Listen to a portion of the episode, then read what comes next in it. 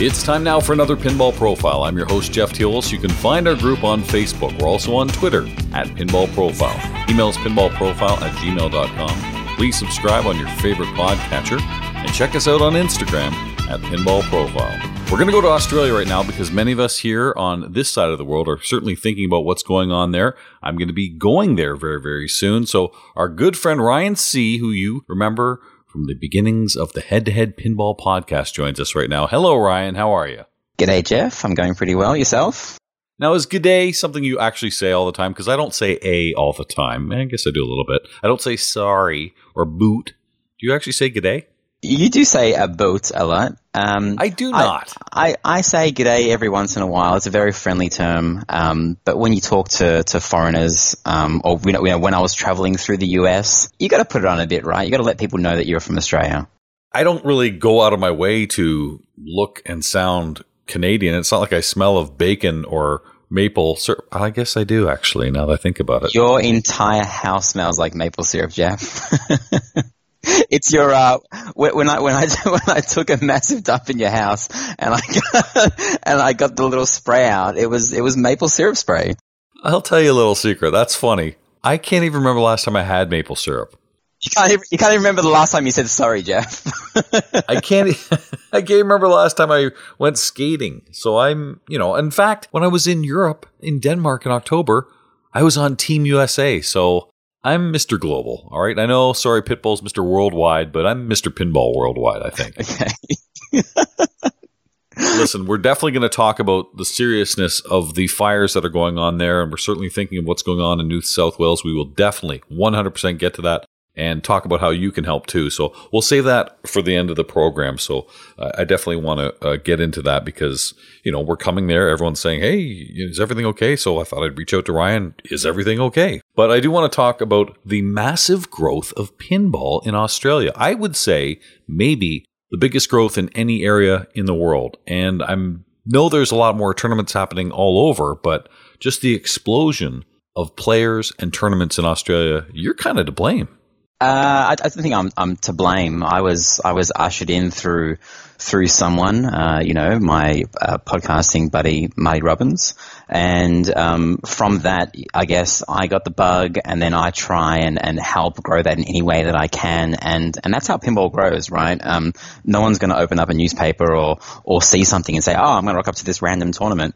Um, you really need kind of like friends and family or whoever it is to hold your hand through the process and introduce you to uh, the wonderful world of competitive pinball. Well, let's think about that because I remember in the early days of head to head, you were always the guy talking about collecting and how the machines were and the sounds and, and all these kind of things that collectors think about. And playing in competitions was the furthest thing from your mind. What was the switch? What gave you that competitive bug? I talked about it a lot on the podcast, and it was, I guess, the. I did didn't listen. I um, yeah, they were three hours long. The first time I went, I kind of had a slightly negative experience. And, and it, it, looking back on it now, it wasn't even that horrible. Um, I guess maybe it was a bit of an ego shock and, and the fact that I didn't really know many people there. It's daunting. You run tournaments now, Jeff, and you probably say, you know, why can't I get more people in? Or why can't I get the people that come for the first time to come again? And it's it's because it's it's new. Um, and so people people have egos. People set their tilts super loose at home on their machines. They think they're heroes, and then they come and they play in a tournament, and they expect the machines to play exactly how they play at home. And sometimes it's not the case. What was the experience that jaded you and thought, "Oh, I'm not going to do any more of this"? There was a couple of people um, at this particular tournament um, that were a little bit rough and uh, rough around the edges. It turns out they were literally just random people that rocked up to this one tournament. So it was just by, they weren't part of the regular community. Well, let's call them out by name. Let's get these. Uh, I can't remember, but um, let's put them but, on Pinball's most wanted list. Let's do it. But the, the biggest shock to me was um, Richard Rhodes.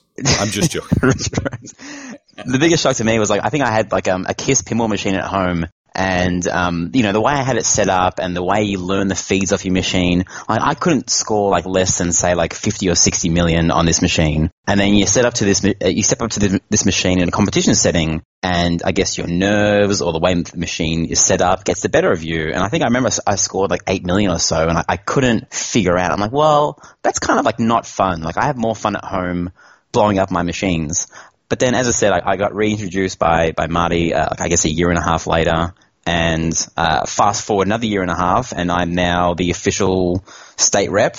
Um, I've run, I don't, I can't remember how many times I've run this year, probably 30 or so, and um, I'm running the state champs. I don't know. I'm pretty into competitive pinball, Jeff.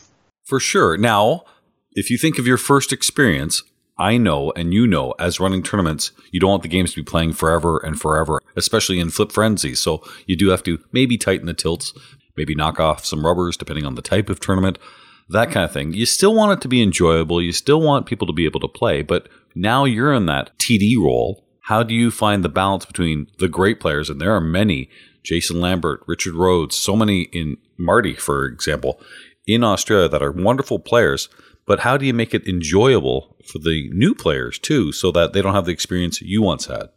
Yeah, that's a that's a very difficult one, especially with um, with what kind of format you run. Because you can say, "Hey, let's run a flip frenzy," because then you know eventually everybody's going to get a win. But the person who comes last might play 25 games and, and lose 24 of them. So that just because they got one win doesn't necessarily mean they're gonna they're gonna come back. Um, Stacy Borg. what I what I did this year um, with the, the, the major uh, kind of like the, the monthly tournament that I run, I ran, sorry, was I did five rounds of match play and then I split everyone up into groups. So A division, B division, C and D and however many divisions it took to filter down everyone who came. So everyone was kind of in their, I guess their, their bracket of, of how good they are and everyone played finals. Because I think um, it's a big thing when someone, uh, not accidentally, but they, they, they stumble into finals for the first time and they freak out because like, oh my gosh, it's a final. Uh, things are more serious now and I'm playing against the good players. Whereas if they're always playing finals, you know, regardless if it was A, B, C, or D, at least then they're kind of getting that finals-like experience. So um, it was extremely hard to run that format, especially, you know, TDing and playing and, you know, at a bar fixing issues. But I got a lot of good feedback about that format. I'll tell you what, that is a great idea. And obviously, we see Pinburgh do that because they have a thousand players and they take 40 for A, B, C, D, and E. So 200 people get to play playoff experience. And some of those people in maybe the lower, you know, C, D, and E divisions are getting playoff experience for the first time. And that's only going to make them more excited, like you say, and maybe less nervous the next time they get in playoffs and maybe catch that bug. So yeah, just like um, Dr. Pin, again, a Christian line. Um, you can listen to, to Mrs. Pin Pinball podcast, and it's just, I, I, love that podcast. I still listen to it every single time they have an episode, and you can hear the excitement in their voice, and even um, in Sarah's voice when she's talking about like um, you know cheering on her husband, like he was in the the finals for I can't remember if it was D or E. It, it doesn't matter, whatever it was. It's exciting. So um, little wins for everybody. You can't set up machines to be and, and sometimes I'm accused of this. Like I'm, I'm setting up the machine for the, the best player in the tournament because certain structures, if you have one or two good players, can delay the entire tournament by hours. So the tournament structure and the tournament format is pretty important um, to make sure everyone can go home on time, right? There's a big event in Australia, and again, at your place, 32 of the best players. Is it a state finals? Is that what it is? Yeah, I decided um, last year to try just for fun because Queensland was doing it, and I guess the easiest way for me to try and grow pinball in Victoria, my state, is to to try and, and, and parrot or mimic what is happening in uh, Queensland because guys like Jimmy Nails and uh, Jason Lambert, everyone there are growing it and doing such a good job at ushering in pinball that um, there's there's no to reinvent the wheel, just kind of like try and do what they're doing on, on a smaller scale. I set up my rules for a, a state final. Um, we're doing a double elimination bracket. The top 16 seeds get um, double chance, four player groups, possible nine rounds. I'm not sure how long it's going to go for. Instead of doing like prize, like charging people to go and doing like prize money, um, the entry fee basically covers like a custom made WWE style like a wrestling bout um, that says you know Victorian State Pinball Champion. I got the idea from uh, Tommy Skinner from uh, this Flippin' podcast. He uh, does a similar thing um, in Indiana, but his is a kind of like a, a recurring bout that you can challenge and win off a, a, player. But I thought it'd be cool to just have a belt just for the entire year that you can uh, enjoy yourself. I like that idea too, and I know the Papa Circuit had the belt originally, now part of the Stern Pro Circuit. The belts are neat. I mean, the trophies are great too. They're expensive. Um, I, I, I asked around, and the the um, the Stern Pro Circuit belt just looks amazing. And uh, I, I, inquired about how how much that costs roughly, and yeah, it's it's close to a thousand Australian dollars. So I had to go for the slightly cheaper option, but it still looks amazing. Did you just go to Costco and get like the biggest belt you could do and just kind of bedazzle it, go Mrs. Pin kind of topper style? And Un- unfortunately, there's no there's no Mrs. Pin version um, in in Australia, so I did buy it from the US. I am I'm doing the, my best to support the US economy. You were talking about Jimmy Nails and what they do in Queensland. Well, Brisbane Masters was something that I mentioned Jimmy in the top 10 most intriguing people uh, for 2019 because that big event so many different things. I mean, you had Colin Urban and you had Escher show up there from America, and I think they've actually made a statue of Colin Urban. But Jimmy, really, as you were saying, Queensland's already kind of had that culture, but to do something like that, 10 different events, is that your next project? It's going to be. I know you. Yes, uh, I, I, did um, attend a couple of days of the Brisbane Masters, and um, I, I, did get some ideas from it. But I'm really impatient, so I don't I don't like multi-day tournaments. I don't like I can't hold my concentration for longer than um, say five six hours at a time. I don't like the sinking feeling of crashing and burning that I always do um, after like a, a two or three day tournament. So my my idea is is similar to what they're doing in Germany in, in terms of like the um, I think the European Pinball Olympics. But it's it's hard because you do need a lot of machines. You don't want to run ten tournaments playing the same machines over and over again. You do need a lot of space. You need the right venue. It's being worked on, but I'm not sure if we can get it together this year. Well, that's one thing I've noticed too about Australia, and I know you're also not only a collector, but you're an operator too. And that new Moondog is really the big thing there in Melbourne, isn't it? Yeah, it's uh, it's an insane venue. Uh, it's the size kind of of an American football field. They have seventy two taps to dispense their beer, and I, I was lucky enough that I, I, went to school with the uh, with a couple of the guys who who ran it. So I got in early. They were going to give me space for one machine, but I convinced them to have a whole little arcade there. So it's great because it's such a popular place and it's exposing more people to pinball. And I, I love sitting there watching people put their dollar in. And, you know, it's kind of when you realize you, you hang around pinball people too much, Jeff, and you're like, well, of course, you know, when you put money in, you press the start button, and then you realize, oh, yeah. Of, yeah. And then people you see like, I don't know, 50% of people put their money in and they just look at the look and they're like, oh, how come the game isn't starting? And, uh, I'm not sure if it's because they, they've had a couple to drink or if, uh, it's just not as obvious as all of our, you know, us pinheads think it is. Well, you know, I think that's a big reason why Stern introduced the action button. Now, I know I've said this before on this podcast. Do I like the action button? I think it's fine. I think, you know, Jurassic Park, the smart missiles, piece of cake. Deadpool, boom, no problem. It's the multiple times you're bashing it. That's when I have a little bit of a problem. Even Star Trek 2, you've got the uh, Vengeance, but that's only a few hits. I'm talking like TIE Fighter, go crazy and hit it, you know, 20, 30 times. That's not pinball. But why they put it on there is to do exactly what you were talking about in the sense that you press it and it starts a game. Kids now know how to do it. Not only does it start a game, it can launch a ball. So I get it for that reason. Yeah, I mean, some people don't even. Uh, I mean, I'm, talk- I'm talking about a very small percentage here, but some people don't even know where to put money in. You know, like it, I guess if the coin slot was on the lockdown bar, I mean, like I don't think they would ever do it because it, it ruins that kind of like that nice lockdown bar area. But they're definitely not as intuitive as pinheads think they are. You know what you need? You know when you scan your credit card, you just tap. Yeah, they need those on the coin boxes. So whether you play or not, it's just taking money out of your credit card. There you go. That's what's going to save operators. They've done that, Jeff. They've done that. No, but you you walk by and you're like, well, there's 20 credits ah, on okay. this. hey, Ryan, walk by this again. So there's Moondog. You've got the state championship, and Marty is really big. I know he's got the. First of all, he does a great stream on Melbourne Silverball, but he has that big event he does every October. So there is a big Victoria presence of pinball, and it seems to be growing, as we talked about earlier.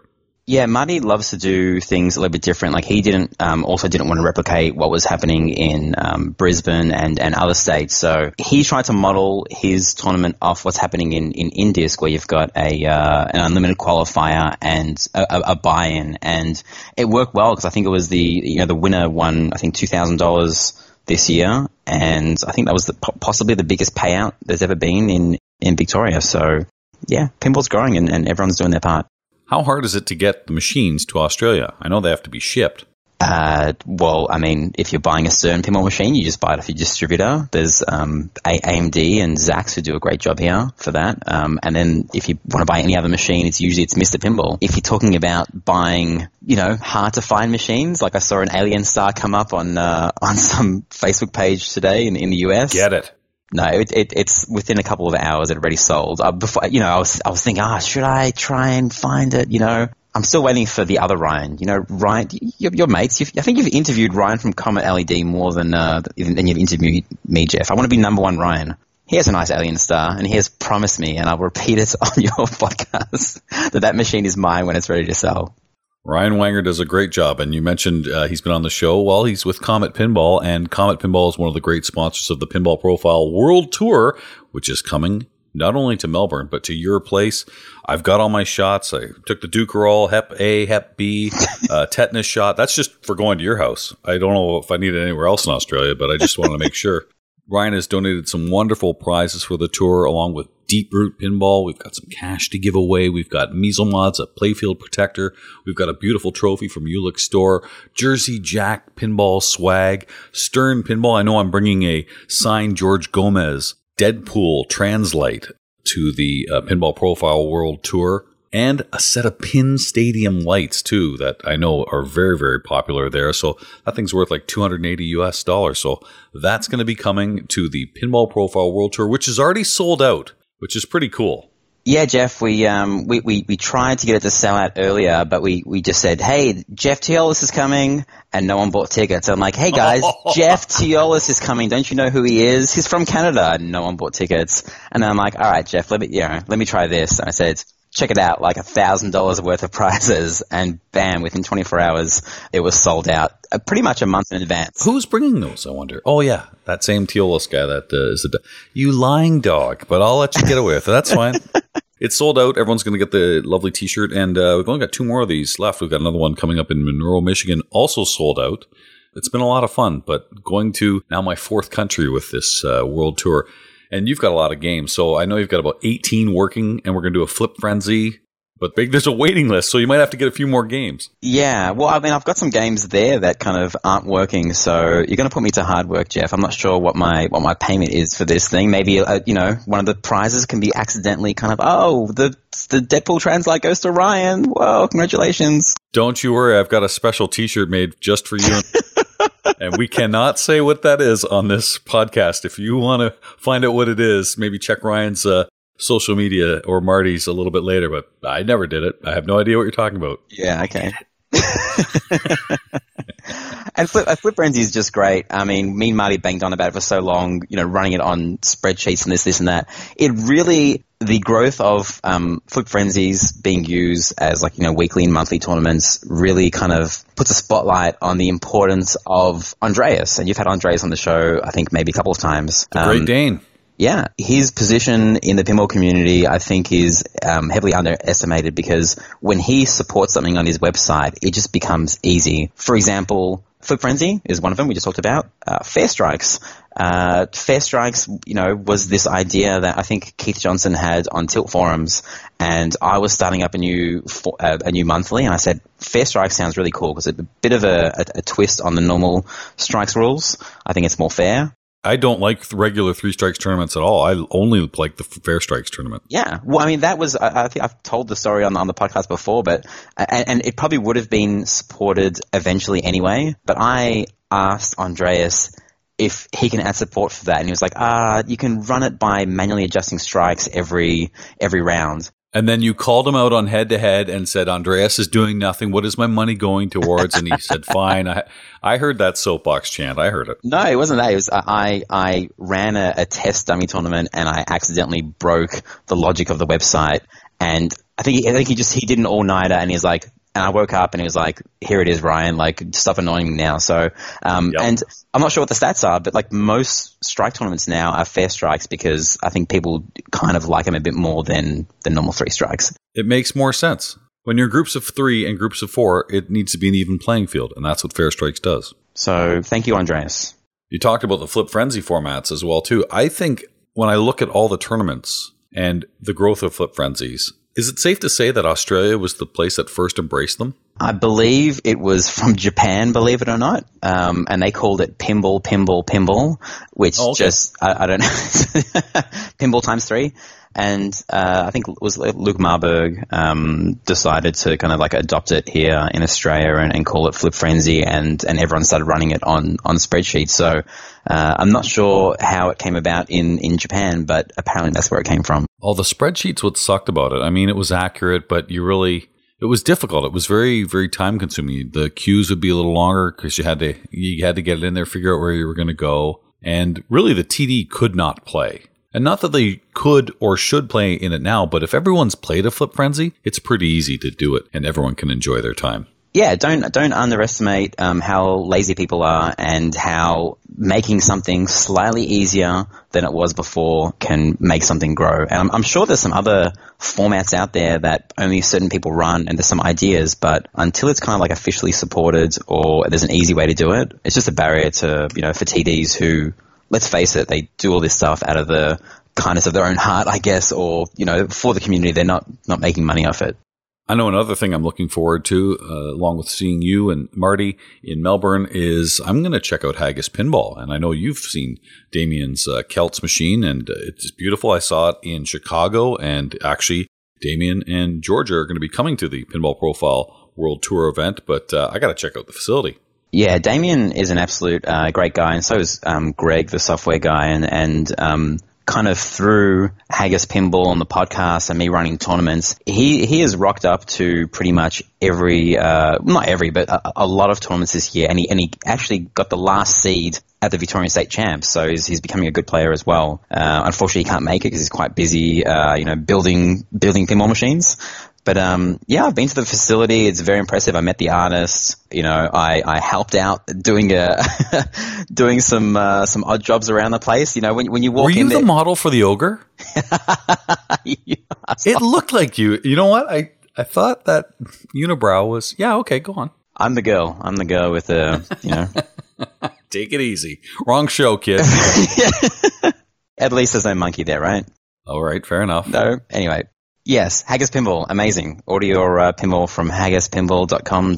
Yeah, it's a it's a great machine. I've played it. The software is is pretty advanced for you know you can say single level playfield um, machines. Uh, you know people say oh TNA was quite simple.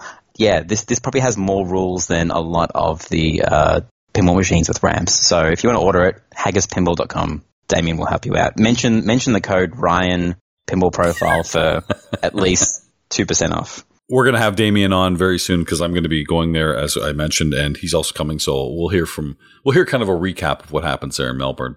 So uh, you've kind of dusted off the mic a little bit and uh, come on this podcast. I've heard you on TWIP as well, and of course many times on Head to Head. Are you gonna get back into podcasting, Ryan? I know that's the question on everyone's mind. No. I'll I'll I'll jump on a podcast every once in a while, but um, I I don't really want it to be part of my weekly routine. It's a, it's a lot of pressure, and there's a lot of um, it can be kind of stressful, and it's been talked about before by by you and Dennis Griesel from the Eclectic Gamers podcast. Keeping yourself to like a, a weekly podcast is it's insanity.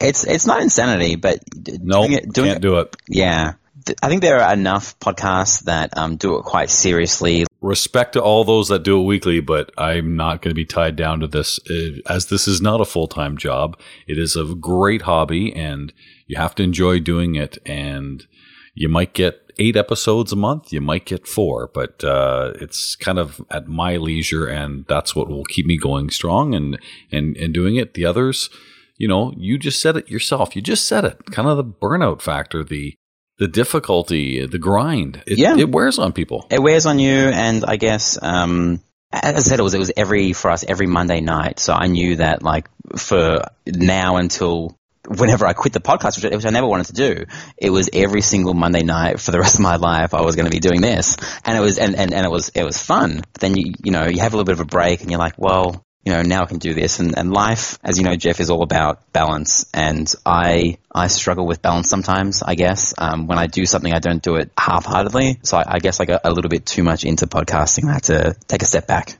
Well, we enjoyed when you were on it. It was a lot of fun. Here's an example. I'm doing this today. do I really want to be doing this? I'm like, no, not really. I'll, I'll pretend like I like Ryan, but I'll I'll fake it. But I don't want to fake it all the time. You know what I mean? What do you um? What time is it there, Jeff? It's 1.40 a.m. exactly. It's so crazy. Can you imagine like telling your work colleagues or just some random person, "Oh, what do you do in your spare time?" I do a pinball podcast. By the way, I was recording one at 2 a.m. with some guy in Australia. It's kind of weird, right? Uh, that's a good point. Yeah, I guess the best part is that me and Marty are now like you know lifelong friends because of it, and we had we had so much fun, regardless of um, people poking fun of of um, you know us, you know, laughing too much and not taking things seriously. Once you come to Australia, Jeff, that's you'll learn that that's what Australians are like. Regardless of how dire a situation is, um, the way that Australians survive, I guess, is through the commonality of our um, our humour and being able to just say, you know, she'll be right, and uh, and moving on. Our countries are very similar that way when it comes to laughter being the best medicine. So, and I think that's why you and I kind of talk, for those who may not know, almost every single day. Yes, Jeff, you've you've helped me out with my uh, a lot of things over the last uh, year or so, including uh, fixing my pool. Guys and girls, if you're if, if you're listening and need some uh, advice on how to clear algae from your pool, just just call Jeff Teolis, expert. Well, first of all, you call it algae, not algae. I don't know what algae is. Is that like a the sequel to Algar? It's algae. it's um it's the Say it with me. Al- algae. Algae. That's what it's called. Uh, By the way, say the word popsicle for me. It doesn't exist, Jeff. That's not a word in Australia. Everybody listening to this podcast, and I'd say 80% are North Americans, know what a popsicle is. But when I was, I don't know, FaceTiming you or something like that, and I'm seeing you eat something, what's that in your mouth? And you said it's an ice pop? Ice pop, icy pole. What's what's what's the what's the what's the deal with pop and cola and you know soda pop? It's not soda pop. It's oh gosh, You called it an icy pop? an icy pole. An icy pole. We don't use the word pop in anything unless you're popping a balloon. An icy pole. What do you call a Coke? A soda? You call Coke Coke because that's what it is, Jeff.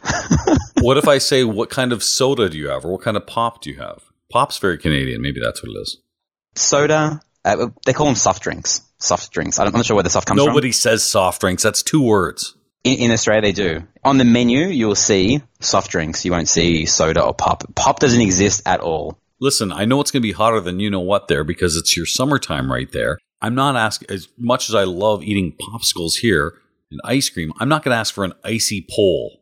Do you have? Uh, well, you can ask for the brand. There's a brand here that kind of like almost has a monopoly on the market called uh, a, a, a Zooper Dooper. You can ask for a Zooper Dooper if you want. That's not even a real word. well, of course, it's not a real word. It's a brand. You can't even say McDonald's in Australia. well, we call it Macca's. You actually have ads that run that say, come to Macca's for a Big Mac. You can't say McDonald's. We can say McDonald's. It's just it's it's a lot of syllables. Macca's just sounds better. What people in the US call it what Mickey D's? Mickey D's, that's fine. Again, it's short form of McDonald's. Yeah, Macca's. You've taken the Donald out of it when you say Maccers. Australians are very lazy, and um, what they I'm gathering what they do is is they get like the first letter of your your last name, right? Like if there's a guy called um, you know Mr. McDonald something, like hey Macca, how you going? I've got a day a, a mate called Dave McKinnon. He's, he's Macca. Everyone just calls him Macca. So I guess you'll be Tacker? Tacker. No. we'll, we'll find we'll find another name for you, Jeff. Maybe Olive King. So uh, you're going to introduce me to. Oh, inside story. Ask me in person. So if you're introducing me to somebody named Mr. Williams, I'm going to go, hey, whacker, what's up? And he's going to punch me in the mouth. Well, hey, let's. Well, okay. The, the, there's there's simple things like um jumper. You know about that, right? You call your your sweater a jumper, which you probably won't need when you come because you're coming in in the middle of uh, summer. I was going to bring thongs, but you told me those are sandals or flip flops. Yeah, flip flops. Flip flops. I'm not bringing either. Don't worry. bathers. Do you call them bathers there, or do you call them like s- swimmers or something, or trunks? Trunks, swimsuits. How about how about budgie smugglers? I know what that is, yes. Well, I will learn the language, whatever it is, but what I really want to know about is that the safety of everyone is on the forefront of everybody on this side of the planet, wondering what it's like there. You know, New South Wales certainly has seen the most. Victoria, and that's where you are, uh, the second most. There's even a lot in even in Western Australia, as of right now, over 2,000 homes have been lost. I mean, in Canada, there's a lot of forest fires in BC, but uh, not in highly populated areas. California, the last two falls have just been devastating. And here we're seeing it. I think your transport minister said it's like an atomic bomb has gone off. Nearly 500 million birds, reptiles, mammals have sadly been killed in New South Wales. It's pretty bad. I mean, I know you're in a safe spot there in Melbourne, but you even told me like the skies are pretty hazy. Yeah, uh, looking out the window today, uh, the visibility is pretty poor and the air quality is pretty poor because you know the wind. I guess the wind is the, is the biggest one here. It's, it's extremely dry. 2019 was the the hottest uh, ever recorded temperatures in New South Wales, where you know it's it's most affected, and you know, the combination of it being extremely dry and and the wind, um, they they pretty much can't stop the fires, Jeff. And to grasp how big the area is that um, has has been devastated by fires. Um, it's kind of about the size of Ireland for those people in in Europe, and I was trying to find a state that had a similar size because it, it's um, but I, I couldn't find the, a list of state sizes by by hectares. But basically, it's it's Connecticut, which is a smallish kind of um, state in the U.S. It's six times the size of that. So six six Connecticut's have burnt down to the ground. And I know there's been a lot of support. Celeste Barber has, through her social media, raised these millions and millions of dollars, and, and the money goes to the New South Wales Fire Service. But a lot of people are stepping up now. But I mean, money's great; it's certainly going to help people rebuild. But putting out these fires—that's that's the key right now. Yeah, there's um, there's a lot of help coming from, from other countries. I think you mentioned before we started rec- recording that um, even the Canadian firefighters are, are, heading down to, to help out. Um, California, big time. Yep so uh, everyone's uh, we it, it, you know all Australians appreciate um, any help, any monetary uh, aid that um, you guys can supply to help those devastated by the fires. But at the same time, um, you know, you just got to kind of like cross your fingers and, and hope that the weather changes so that, uh, you know, some rain can come in. And, and I mean, this is a, they call it the fire season, um, and, and, other countries have it as well. And, and sometimes it doesn't reach, you know, the global news scale because it, you know, it, it happens every year and then it stops. But I'm pretty sure this is the worst one in a, you know, over 10 years. Um, oh, certainly probably longer than that. And, you know, there's debates about climate change and, and what we can do to stop it. But I guess that kind of at the moment detracts from you know, stopping the fires at the moment and financial aid. Yeah. I certainly hope the weather changes and, and assists all the firefighters. Uh, we're going to put on our Facebook page and Twitter and our Instagram page uh, some of the places if you'd like to donate too. And, and there certainly are quite a few, but we've got a few of them listed that we'll we'll put on there. And uh, yeah, let's let's hope uh, things get settled. It's expected to be hot there right now. You're not surprised that you know in your summer season that it's like this, but the fires. I mean that that's a whole other story, and uh, hopefully this will get contained at the very least. Yeah, if you're if you're thinking of traveling to Australia and traveling to a, a major city, you know, the major cities are safe. You know, the fires can't burn through, uh, you know, the suburban kind of city CBD areas. But Australia's, a, a, everyone thinks that Australia is, is, small because our population is, you know, maybe 25 million or so. Uh, Australia is almost as big as, as the US. Um, it is except, the mainland, yeah. Yeah, except it's, you know the population is less than one tenth, so we're all kind of around the you know the borders and the coast but you said the area and there's still dozens of people that have lost their lives and the wildlife effect is, is pretty damn big. So, um, yeah, if you can link some, some places to donate, Jeff, that'd be great, you know, including maybe the RSPCA, which, you know, um, will help with all of the, you know, the displaced animals as well. I saw that Steve Irwin's family, Bindi, and, and the rest of them were rescuing, I think they've rescued almost 100,000 animals too. So they're doing their part. But still, I mean, it's just such a huge, huge area. So we'll put those links on there. Ryan, I will see you. I'll see you soon, Jiffy boy. It's going to be a lot of fun. And by the way, thank you for not participating in the Pinball Profile World Tour and actually TDing it and, and doing the software so that everyone else can enjoy it. So I appreciate you giving us your home and, uh, you know, not playing in the tournament. I think that was really kind of you. Did I tell you about that? Typical Jeff Tacker. That is not happening. All right, Cacker. Uh, thanks, Ryan. All the best, buddy. See you soon. See ya. This has been your Pinball Profile. You can find our group on Facebook. We're also on Twitter at Pinball Profile. Email us pinballprofile at gmail.com. Please subscribe on your favorite podcatcher and check us out on Instagram at Pinball Profile. And please check our links too to see how you can help with the New South Wales fires that are happening right now in Australia. I'm Jeff Teolis.